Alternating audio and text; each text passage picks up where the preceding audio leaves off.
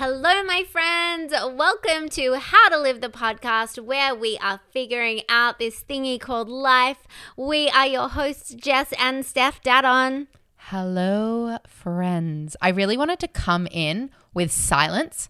Only then I thought everybody would be really confused because it would be totally silent and they would just think that there was a problem with the podcast. But following my silent retreat, I wanted to be silent. Oh my goodness. You have come off the back of so many days of silence. For somebody who loves to talk, you and also me, I honestly don't know how you did that. Okay, so I did this silent retreat. It was a Vipassana meditation retreat. It was seven days long.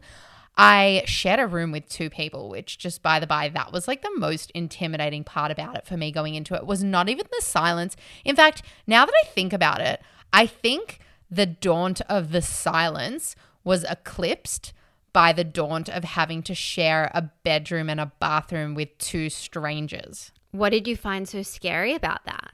I don't know exactly. I guess yeah, that's a really interesting question. It just terrified me. The idea of being with these like people that I didn't know. I guess awkwardness comes up. I think I like to be really comfy when I sleep. I was terrified that one of them would be like a really loud snorer or something like that. So or what about farting? I uh, fart in my sleep all the time. Oh, same. Yeah, I guess I didn't think that one through but that would have been a scary point as well. But I think for me, it was awkwardness, just being uncomfortable around other people.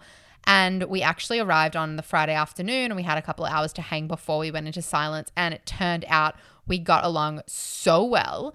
So that element of it was completely taken out the window. Mm, and I feel like being in silence around strangers doesn't feel awkward you know, if you were having to talk to them and you weren't getting along for whatever reason or you didn't have anything to say, that would be awkward. But really, you were just going to be in the presence of strangers. Mm, that's really true. And actually, having two of them made it easier in a way because it's like if it's just you and one other person, that can kind of get awkward. Mm. But if it's mm. you and two other people, like the spotlight's never just on you. Yeah. Totally. So, yeah, that part of it was scary, but I very quickly got over it. It turned out I knew a couple of people on the retreat. So, that was really nice to have just when I arrived, seeing friendly faces. I was like, oh, okay, this is not going to be as hard as I thought. The silence itself, uh, yeah, it's tough. Do you know why? I actually I've done a self-guided retreat before on my own for 5 days. I think I talked about it like a year ago. It was with Tara Brach's stuff online. I just watched her videos all day and meditated myself. I actually find it really easy to be on my own when I'm on my own. Like, you know, if I was in a cabin in the woods, I can be on my own in that way. I've done enough work around that. But being on my own in a room full of people sitting next to each other eating dinner and sitting in silence, very, very tough. Yeah, I've never ever had that experience before, so I can't even comment on how I feel about it. But I feel like that would be way more awkward to me than being by myself or than being with a group of strangers. Just sitting alongside somebody and doing an activity and not being able to break the silence would really irk away at me, I reckon. Well, I think because they were quite chilled about it, that you could be like, oh, sorry, do you mind? You know, like you could say just like the littlest thing. So it wasn't like this thing that was like niggling at you that was like, don't talk, don't talk. It was like, oh, well, if you talk, you talk. It wasn't mm. like this big thing of like, how long am I not going to say a word for? Yeah. So I think because they were more chilled about it like that, it made it easier. That's fair. Mm. But so, off the back of that, we thought it might be nice to have a little deep dive into this idea of sitting with your feelings and just feeling your feelings because the style of meditation retreat that I was on is all about being with your feelings. And a lot of feelings came up during the week. Even one, the biggest one for me was just I was bored a lot of the time because I got there and I was really busy and I was hectic finishing off all my work in time to go on this retreat. And then I got there and then I was just like, shh. And I was like, but I'm, you know, like I was like wired and ready to do so much stuff. And then I was just like, and now be still. And I was like, but, but no. So yeah. Was, where's the checklist? Where's the to do list? Exactly. So it was a bit boring. And then it was just like, well, be with bored. Hmm. Anyway, lots more of this to dive right into. Let's get into the chat.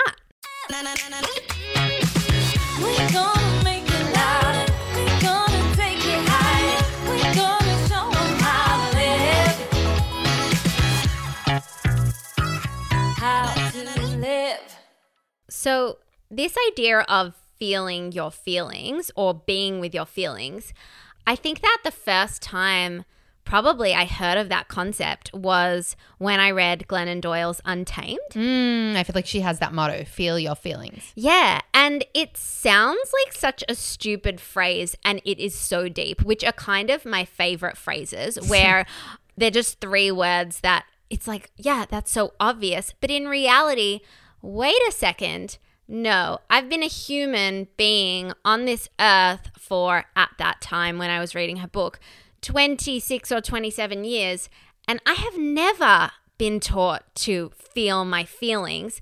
That is a completely radical concept to me. And it's one of those things that you hear it, and when you understand it, you're like, shit, why didn't we learn about this in school? Why was I learning about Pythagoras and his theorem instead of just this basic concept of feeling your feelings? Yeah, because we start to develop this coping mechanism from a very young age where feelings are so intense and they're like a wild ride. So rather than feeling into them, we develop this coping mechanism, which is not feel anything at all. And what you kind of start to learn when you are opening up to this stuff is that actually, by not feeling them, you're not actually avoiding them successfully. You're just shoving them away somewhere.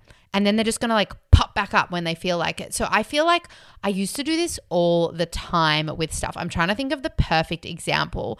Okay, why don't we go with the phobia? My phobia. I'm not going to say what it is because it freaks me out for people to even know my phobia. But I have this phobia and I've had What? Wait. If I was listening to this podcast right now, I would be dying to know what it was. I feel like we have to tell them. No, I can't. I'm telling you, I even I said it in another podcast like a year ago and then I edited it out because the idea that somebody could like send me this phobia just freaked me out so hardcore. I'm working on it, guys. I'll work up to it. I promise. Okay, could we give them an equivalent of what the phobia is? Okay, let's just say I'm scared of strawberries. Great. Okay, so I have this phobia of strawberries, let's say. I actually have a friend who has a phobia of a certain fruit. I'm not going to out him right here on this podcast, but he does. Can you tell me later? Yeah, I'll tell you later. And so I have this phobia of strawberries. I don't like looking at them. I don't like touching them. Let's just say, right? And every time this strawberry phobia comes up, so every time I've seen a strawberry my whole life, it makes me feel icky and gross inside. If you have a phobia, you might be able to relate. And my response to that, rather than feeling the ickiness, gross, because like obviously I don't want to feel the ickiness, is to just shut it off, block it out of my mind, shut it off, right? And the thing is, I'm not actually dealing with that feeling. So then every time I see a strawberry, shut it off. Can't think it, can't feel it. You know, I really have to shut it off. That's my only way of dealing with it. And then with this work I've been doing on feeling my feelings more and more, about a year ago, I had this moment where I saw a strawberry and my body went to just shut it off. And instead, I was like, huh, what if I just open up and feel that icky feeling and like meet the ickiness? And for a moment, I felt the ickiness. And then rather than obsessing about it, you know, when you shut it down, it's all you can think about. And so, like, I'm like, don't think of the strawberry, don't think of the strawberry. Uh, I can't stop thinking of the strawberry. In this moment, I actually met it, saw it, felt gross about it, and then carried on with my day. And it was like, wow, it actually moved through me. So I still felt the icky feeling, but then I was able to just continue on and feel the next thing. And it wasn't like persisting in my mind. Mm. I saw this really great Instagram infograph that perfectly illustrated what you're talking about. We will try and find it and post it in the Facebook group. But essentially, it was like, if I feel my feelings and it had bubbles. And then the feeling when you felt it was like a big bubble. And then after you felt it, just got smaller and smaller and smaller and smaller until it dissipated. And then the next thing said, if I avoid feeling my feelings, and then it was like avoid, and the bubble was small. And then I was like, avoid, avoid, avoid. And the feeling just got bigger and bigger and bigger and bigger and bigger. So it's like that idea of meeting it head on and allowing it to dissolve rather than feeling it, ugh, clutching on, and then it just festers and grows and grows and grows. Even if it's not on a conscious level, even if you're not aware of how much it's festering, somewhere inside of you it's growing. And if I reflect on the times where I was really not open to feeling my feelings, which I mean, that comes up for me all the time where icky feelings come up and I don't even notice that I'm avoiding them. But back in the day when I would do it, I would avoid them and then I could feel that they were festering. So I'd tell myself, I'm not doing a good enough job of avoiding them. I need to avoid them more. I need to distract myself more because obviously I can still feel them on some level. The the solution is not to feel, the solution is actually to distract even further. Oh my God, I have a really good example of when you were doing this. Okay. Okay, this was years ago. This is so random that I just remembered this while you were speaking. So, when you and Elliot had only been together for like a year or two and you went on a break, Yeah. yeah, you decided that you would only listen to happy songs because you didn't want I remember this. You didn't want to listen to sad songs because sad songs equal sad emotions and you weren't going to the sad place. And it makes sense. Like at the time when yeah, you were I didn't want to let myself feel sad. I felt like I couldn't pull myself out of a hole, but also that's what society tells you. Don't let yourself feel sad. Sad is not a thing that you want to feel. Sad is bad. We label emotions good and bad. We want to feel the good ones and we don't want to feel the bad ones. And this is all about what Vipassana, what this style of meditation, and what a lot of Buddhism talks about is that we, in the West particularly, we label our emotions as good and as bad. And we clutch onto the good ones and we want to feel those ones and we want to feel them all the time and we want to push away the bad ones, the ones that we label as bad, the sad, the fear, the anxiety, all of these things. And if this is the first time you're hearing about this, you're probably sitting here listening, being like, well, duh, why would I want to feel fear? Why would I want to feel anxiety? And I think the thing is, actually, in Buddhism, it's what they call the second arrow, which is your reaction to your feeling. That is where the suffering comes into it. So if I feel sad, okay, I'm feeling sad, but then I'm getting angry that I'm feeling sad because I'm like, I shouldn't be feeling sad. And then I start to push the sad away. And then I've got this anger here. And then that kind of starts to bring up anxiety. And this is all like the second and the third arrow coming through, the layering that I'm putting on top. Because the thing is, yes, it's great to feel the happy emotions, but the reality of being human is you're gonna have bad emotions too. I mean, label bad, inverted commas bad. You are going to feel those emotions. If you break up with someone that you love very much, you are going to feel sad. That is an unavoidable reality. But by pushing away that sad, you are creating so much more suffering for yourself. Where I've spent years after breakups feeling sad anytime I think of that person because I really never just processed that sad. I avoided it. Whereas if you meet that sad head on, and it takes a lot, it's brave. It is fucking brave to meet these difficult emotions because they are difficult. Mm-hmm. It's not difficult for most people to feel happy, but it is difficult for most people to feel sad. And if you can find that bravery to meet that sad and feel it, and and be gentle on yourself and allow yourself to be sad and be like it's okay to be sad. Then you're going to move through that sad and actually most emotions only last for a couple of minutes because if you sit with that sad for a couple of minutes then you might notice that you start to feel grief. And once you sit with that grief, then you might notice that you start to feel nostalgic. And once you feel nostalgic, maybe you're going to actually be happy. And then once you're happy, maybe you'll be angry at yourself for being happy and then you'll just be angry. But if you're angry at yourself for being angry, then we just get a whole lot of messiness in there. Oh my God. And there's so much to unpack in that as well because what you're doing by allowing yourself to feel those difficult emotions, and I like that we're calling them difficult, mm-hmm. is you're unlocking your ability to experience greater levels of joy. That might sound wild. Let's go further. Can you relate to this idea of experiencing something wonderful or having this really joyful, happy time? And then the second it starts and you notice how happy you are, you immediately panic that it's going to be over. Oh, okay. I have the perfect example of this. Every single time we get to Hawaii, every single time I Yes, step me in, too. I see the view. I see this beautiful place that is my favorite place in the world, and I turn to you and I'm like, "Oh my god, we only have a week here." I'm creating that. I'm here right now. And actually, Liz Gilbert mentions this in Eat, Pray, Love that she has a friend that does this. And she's like, I just want to shake them and be like, but you're here right now. Like every time she gets to the place, she plans the next time she's going to be there. And it's this thing that we do. We want to grasp onto these happy times. But by doing that, we're actually missing the happy times themselves. Yeah, like we've gone from elation into panic in mere seconds. And then if we're panicking, we're not able to feel the full spectrum of that goodness. And so by allowing yourself to feel the difficult feelings, what you're doing is being less afraid of them. And when you're less afraid of them, you're less avoidant and you're more able to be in the good when the good comes up and also invite in the bad when the bad comes up because you know it will pass. Mm, and I guess you're less attached to grasping to the good emotions because you're not like, oh, I can only feel this and I can't handle feeling anything that's difficult.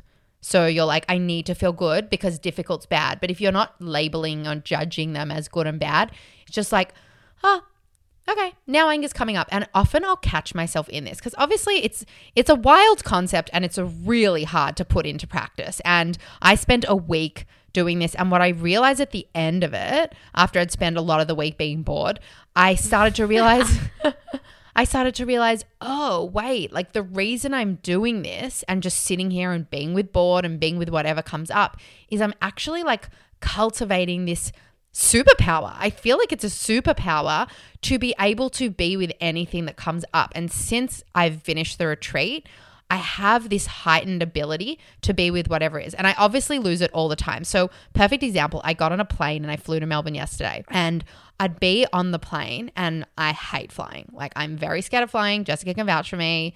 She's terrible. Yeah, I'm terrible. Many scratch marks have been had when she is clawing into my arm when there's turbulence, and I'm trying to explain to her that the flight attendant over there looks really happy. Not to mention like how sweaty I get. Like I'm just like sweatily clutching onto you for dear life, like a sweaty koala bear.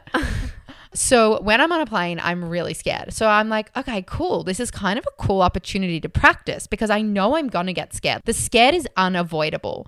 But what if I just be with scared? So I'll be on the plane and I'll be like terrified and I'll be like, oh no. And then I'm like, have this remembrance of, wait, what if I just be with this scared? And then it's like, I feel my body relax. Mm. And it's like, even though there are uncomfortable feelings in my body still, if the plane suddenly drops, I don't know why you remain so calm in this situation. Because to be honest, I'm pretty sure we're falling out of the sky at this point. We're all about to die. Wait, pause. Okay, the only reason I'm able to stay calm is because you're freaking out. When I'm with Elliot, he's so calm. I'm freaking out. Oh, okay, thank you. Because recently I flew with you, and like there was a, literally a moment where we were falling out of the sky. We were plummeting to our death in my brain. And I turned to you, and you were like, "It's okay." And I was like, "How is she so calm?" Yeah, you just have to be the one that's okay in that situation. And Oh. I really actually enjoy being that person for people because Yeah, you're really good at it for me. it allows me to feel calm because I have to be. okay, because Renan and I just freak the fuck out together, and nobody's calm in that situation. No, it's a bad situation. I've it's really bad. both. Yeah. So anyway, my body's freaking out. Like I'll feel this like the plane will drop and I'll feel this like pain in my chest. And if I'm just lost in that feeling and I forget like the second thing of being okay with that, I'll just be like, oh no, there's a pain in my chest. Oh no, if, you know, like I'm just totally, I'm lost in the freak out. Oy. But if I'm able to be like, oh, there's a pain in my chest, that's okay. It's okay. Because I think I'm in that moment. I'm like, oh no, why am I freaking out? But I am freaking out. But there's so much judgment around it. There's so many feelings on top of feelings on top of feelings. But if I'm able to be like, and obviously this is one where you have to be pretty practiced in this practice. But as an extreme example, if I'm able to be like, okay, there's a pain in my chest, I'm freaking out right now. I feel my body just relax and be like, okay, I'm freaking out. And on top of that, it takes my attention away from actually what I'm freaking out about and then brings my attention into that feeling, which I feel like is probably a whole nother episode on mindfulness and being present. But that's an extreme example, but it goes for everything. if I'm angry because someone just pulled out their car in front of me, in that moment, that anger is like the worst thing ever. But then when I'm able to be like, oh, wait, it's totally okay that I'm angry, then I'm like, huh. And there's just a mm. little bit of space from it. And it's like, haha, any emotion can come up and that emotion's totally fine. And it's just this liberating feeling. Yeah, I think I found it helpful in the beginning because I was so used to avoiding all my feelings and not wanting them to just rear their ugly head. I didn't know how to be okay with my feelings. I didn't even really know how to feel them, which is so screwed up that we live in a society that makes you not know how to feel your feelings. The word is called feelings for a reason. which is such a common experience, by the way. Like most people don't know how to feel their feelings. 100%. Yeah.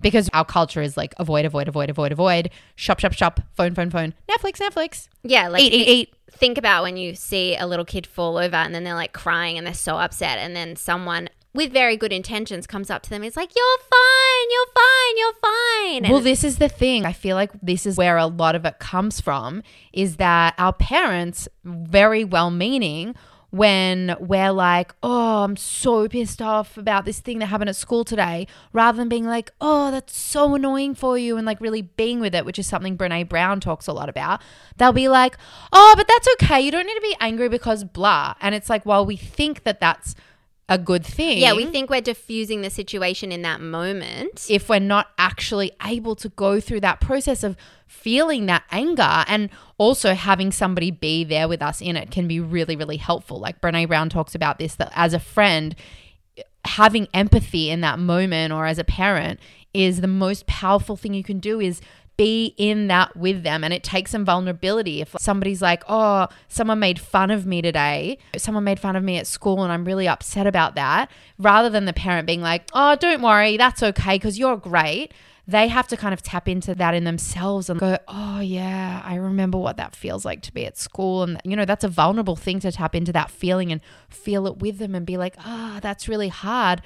But it's pretty amazing when someone does allow you to feel that and someone does go there with you, how quickly that emotion can transform. And sorry, I'm totally detouring from what you were going to say. And we'll Oh, circle- I was like, did I start talking? Or maybe I didn't, and I just imagined it. you did start talking. We'll circle back to you in a sec.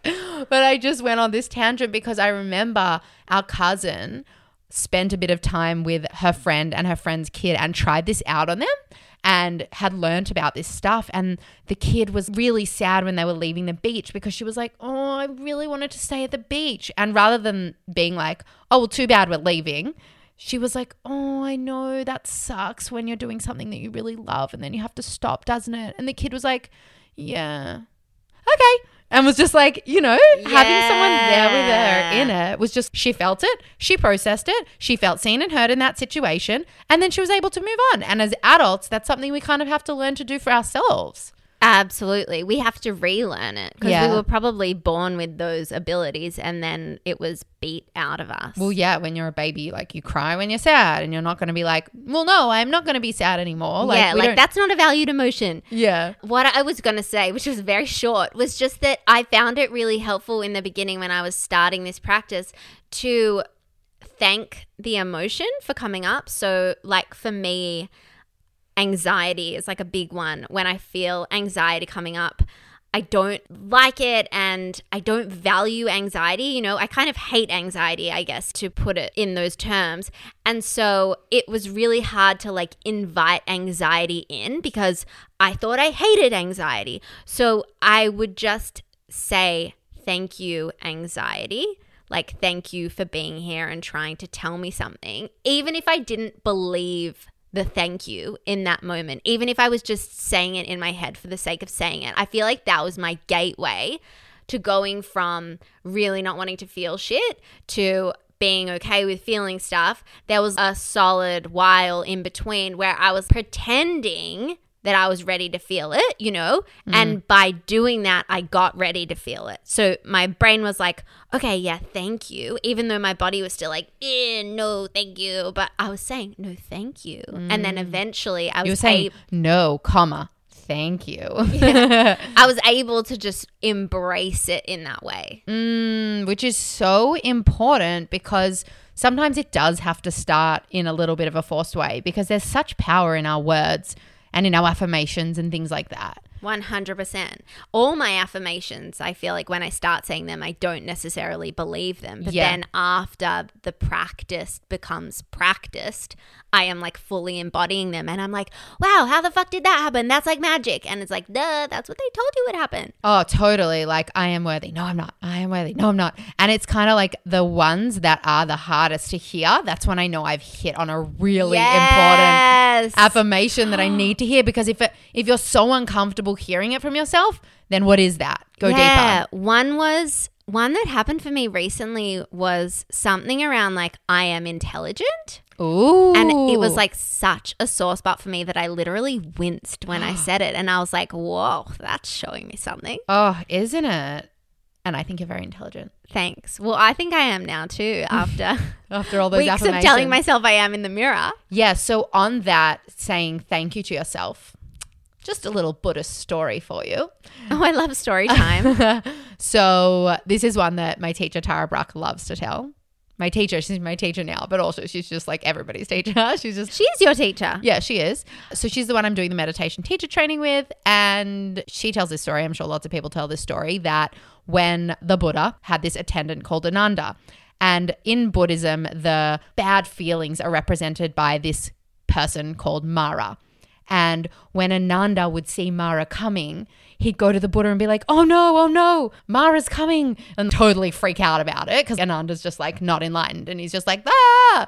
And then the Buddha would be like, ah, don't worry, Ananda, and see Mara and say to Mara, come, welcome Mara, welcome Mara with open arms, and be like, come, let's have tea together. Mm. And this story really helped me to be like, when yucky feelings would come up, I'd be like, ugh, yucky. And then I'd be Ananda for a second. Then I'd like channel the Buddha and be like, oh, wait, welcome, Mara. Let's have tea together.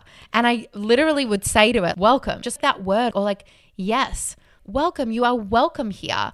And actually, by welcoming it and by saying yes to it, that is the key to shining the light on it. Anything that the light shines on itself becomes the light. Mm. And funny.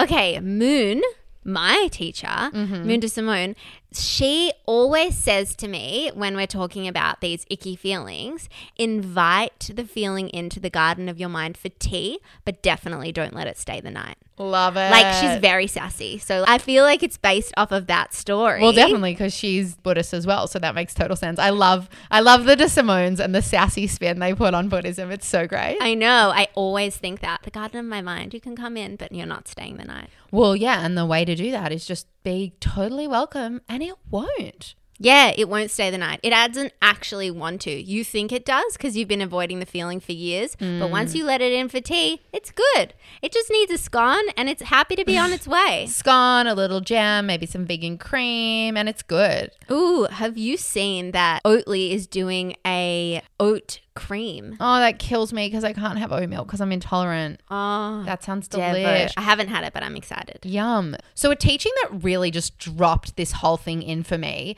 is in The Untethered Soul, one of my favorite all time books by Michael Singer. He talks about this concept of feeling your feelings, and he's like, the way that you do that is you need to open your heart to everything. And the way that you open your heart is just open your heart, never shut it. It's that simple. And when you read that, you're like, oh, okay. But then just that term of open your heart, sometimes when I'm really struggling to feel feelings, I literally imagine my heart opening to them, whatever it is anger, sadness, anxiety, whatever. I imagine my heart opening. And that visualization for me really like intensifies the feeling. So for me, I really couldn't feel my feelings in the beginning. And often I default back to that, that I'll shut down to something. And when I remember, okay, wait, open your heart, suddenly I'll actually feel the feelings flood in. And it's just like, no matter what, don't close your heart, just feel it.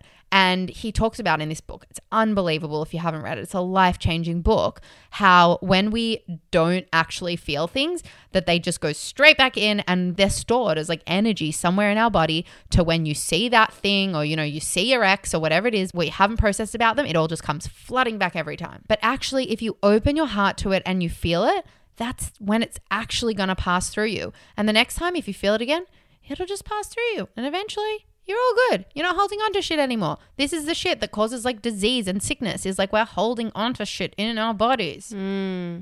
Yeah, and I think it's worth mentioning as well that it's like a lifelong practice. Like Oh, all yeah. of this stuff.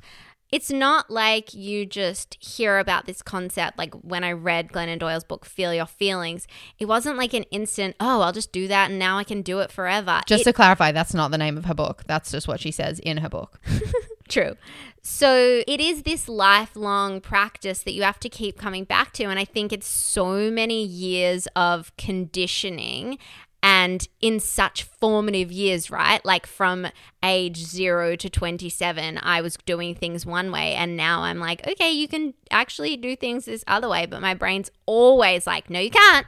No, you can't, no, you can't, no, you can't, no, you can't. So all the time I'm catching myself being like, what is up with me at the moment? Why do I not like being by myself? Or why am I avoiding meditating? Or why am I avoiding my morning routine?